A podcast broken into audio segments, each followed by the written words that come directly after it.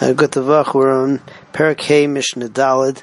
Mishnah is about to describe the Simchas Beis HaSho'eva. The Mishnah tells us that Chasidim and Anshei Ma'aseh would be dancing, and they would be juggling torches, uh, they would be saying shiras v'shbachas, and there would be Leviim playing all kinds of musical instruments, standing on the fifteen stairs that were between the Ezras Yisrael and Ezras Nashim. Uh, there were two Kohanim who stood at the Shaar Elyon and uh, at Krias HaGever, which either means when the announcer said or at the time that the rooster crows, they would blow shofar and they would start to march uh, down the stairs, and they would blow again and they would continue to blow until they walked um, through the whole Azara out the uh, eastern gate of the Azara, at which point they would do a ceremony. They would turn, um, they would turn westward, back in towards the Mikdash, and they would say that our forefathers uh, rebelled against HaKadosh Baruch Hu, but we're not in rebellion. We look towards HaKadosh Baruch Hu. We don't put our backs toward HaKadosh Baruch Hu. So let's see all this inside. So the Chasidim and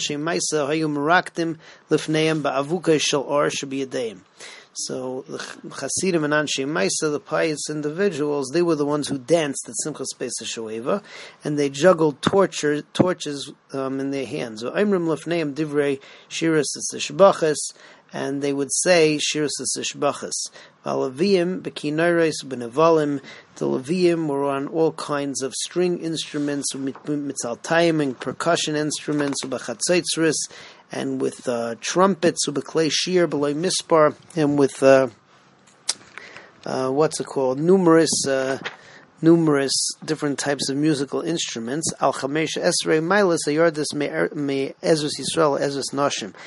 On the twenty-five, on the fifteen steps, I'm sorry, which correlated to the fifteen Shir Amalas between the Ezras Yisrael and the Ezras Nashim. Ukeneged chamisha asar Shir Amalas shebetehillim. Sha'aleim Leviim imdim b'chlei Shir v'imdim Shira. And because uh, that's where the Leviim would stand with the musical instruments and say Shira. V'amdu shnei kohanim b'shara elyon, she'yered me Ezras Yisrael Ezras Nashim. There were two Kohanim who would stand at the Shaar Elyon that would go down from the Ezras Yisrael to Ezras Nashim. Ushtei chatzaitzos b'yedeihem, and they would be holding two trumpets.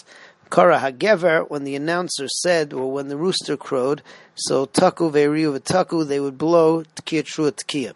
Higiu l'mayla asiris. Then when they got to the tenth step, taku ve'riu v'taku, they would uh, again blow t'kiya t'rua t'kiya. Higiu l'azara, once they got to the Azara, which is the Ezras Nashim, that's the direction that they were going in. They were going, uh, they were going eastward. So taku ve'riu v'taku a third time. Hayu taikim v'holchim, and they would continue to blow ad shemegim l'shari yotzei mizrach until they would get to the gate out of the Azara on the east. Higiu l'shari yotzei mizrach. Once they got to that gate, hafku p'neim l'mayrav, they would turn around now facing the west, which was facing the Mishkan, facing, or the Mikdash, facing the Beis Hamikdash inward.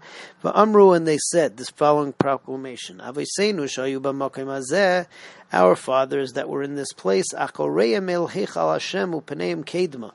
So their backs were to the Heichal of Hashem, meaning they rebelled against Hashem. U'p'neim kedma, and their faces were to the east. They worshipped the sun. They worshipped the stars. Ve'ema mishtachavim kedma l'shemesh, and they would bow towards the east, towards the sun. Va'anu l'ka einenu, but we look towards HaKadosh Baruch Hu. Rabbi Yehuda, Aimer Rabbi Yehuda says, hayushainim ba'imrim, that they would uh, they would they will double back and say anu l'ka. That we are to HaKadosh Baruch Hu, and our eyes are towards HaKadosh Baruch Hu. Now, having mentioned uh, the t'kiyas that you have, we counted that there, they would blow t'kiya t'rua t'kiya uh, three times in this process during Simchas Beis HaSho'eva. So the Mishnah gives an accounting of how many times they blew t'kiyas every day in the Beis Hamikdash, and it turns out that there were no less than twenty-one times that they blew shofar. Um, they would blow uh, three. They would blow three tkiyas in the beginning of Psicha HaSharim, and on each korban tamid there were nine. So that means there was a tamid shal shachar, tamid shal ben arbayim is nine apiece, it's eighteen, and then at uh, Psicha HaSharim, so there would be an additional three. So on an average day, a normal day would be twenty-one.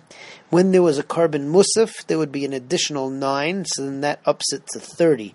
Um, on Erev, Erev Shabbos, so uh, on Erev Shabbos, so they would blow an additional six. Three were to tell the people at different stages to stop doing work, and then there would be another another six to tell people that Shabbos had come in. So if you have an Erev Shabbos where there is a, a musaf, meaning that it's a Yom Tov, so then uh, you would have now, that gets it up to thirty-six.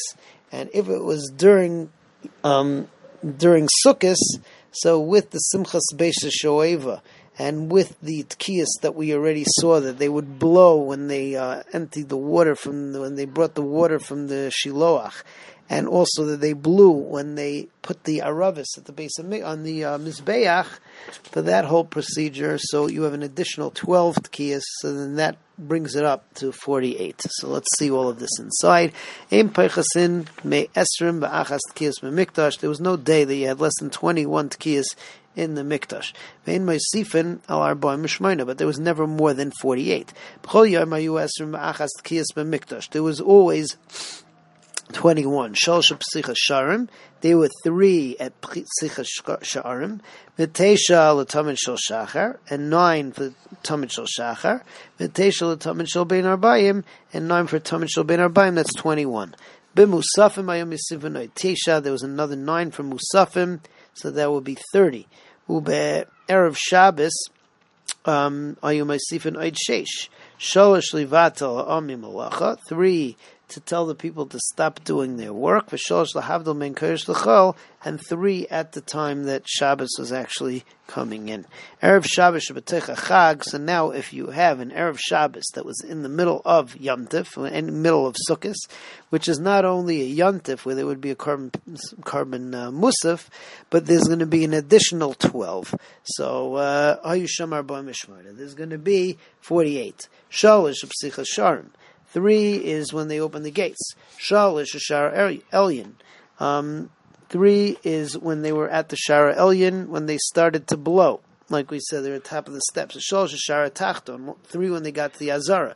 V'shalosh Namilu Mayim. And three when they filled up the water from the Shiloach. V'shalosh Al Gabe HaMizbeach. And three when they put the Aravis hanging by the, or, or leaned over the Mizbeach. Um, so that's... That's an additional twelve. Teisha l'tamid shal shachar, nine for the tamid shal shachar, but teisha l'tamid shal ben arbayim, but teisha l'musafim, shalosh l'havdil amim malacha, v'shalosh l'havdil ben kodesh l'chol. Altogether, that is forty-eight. A good tabach.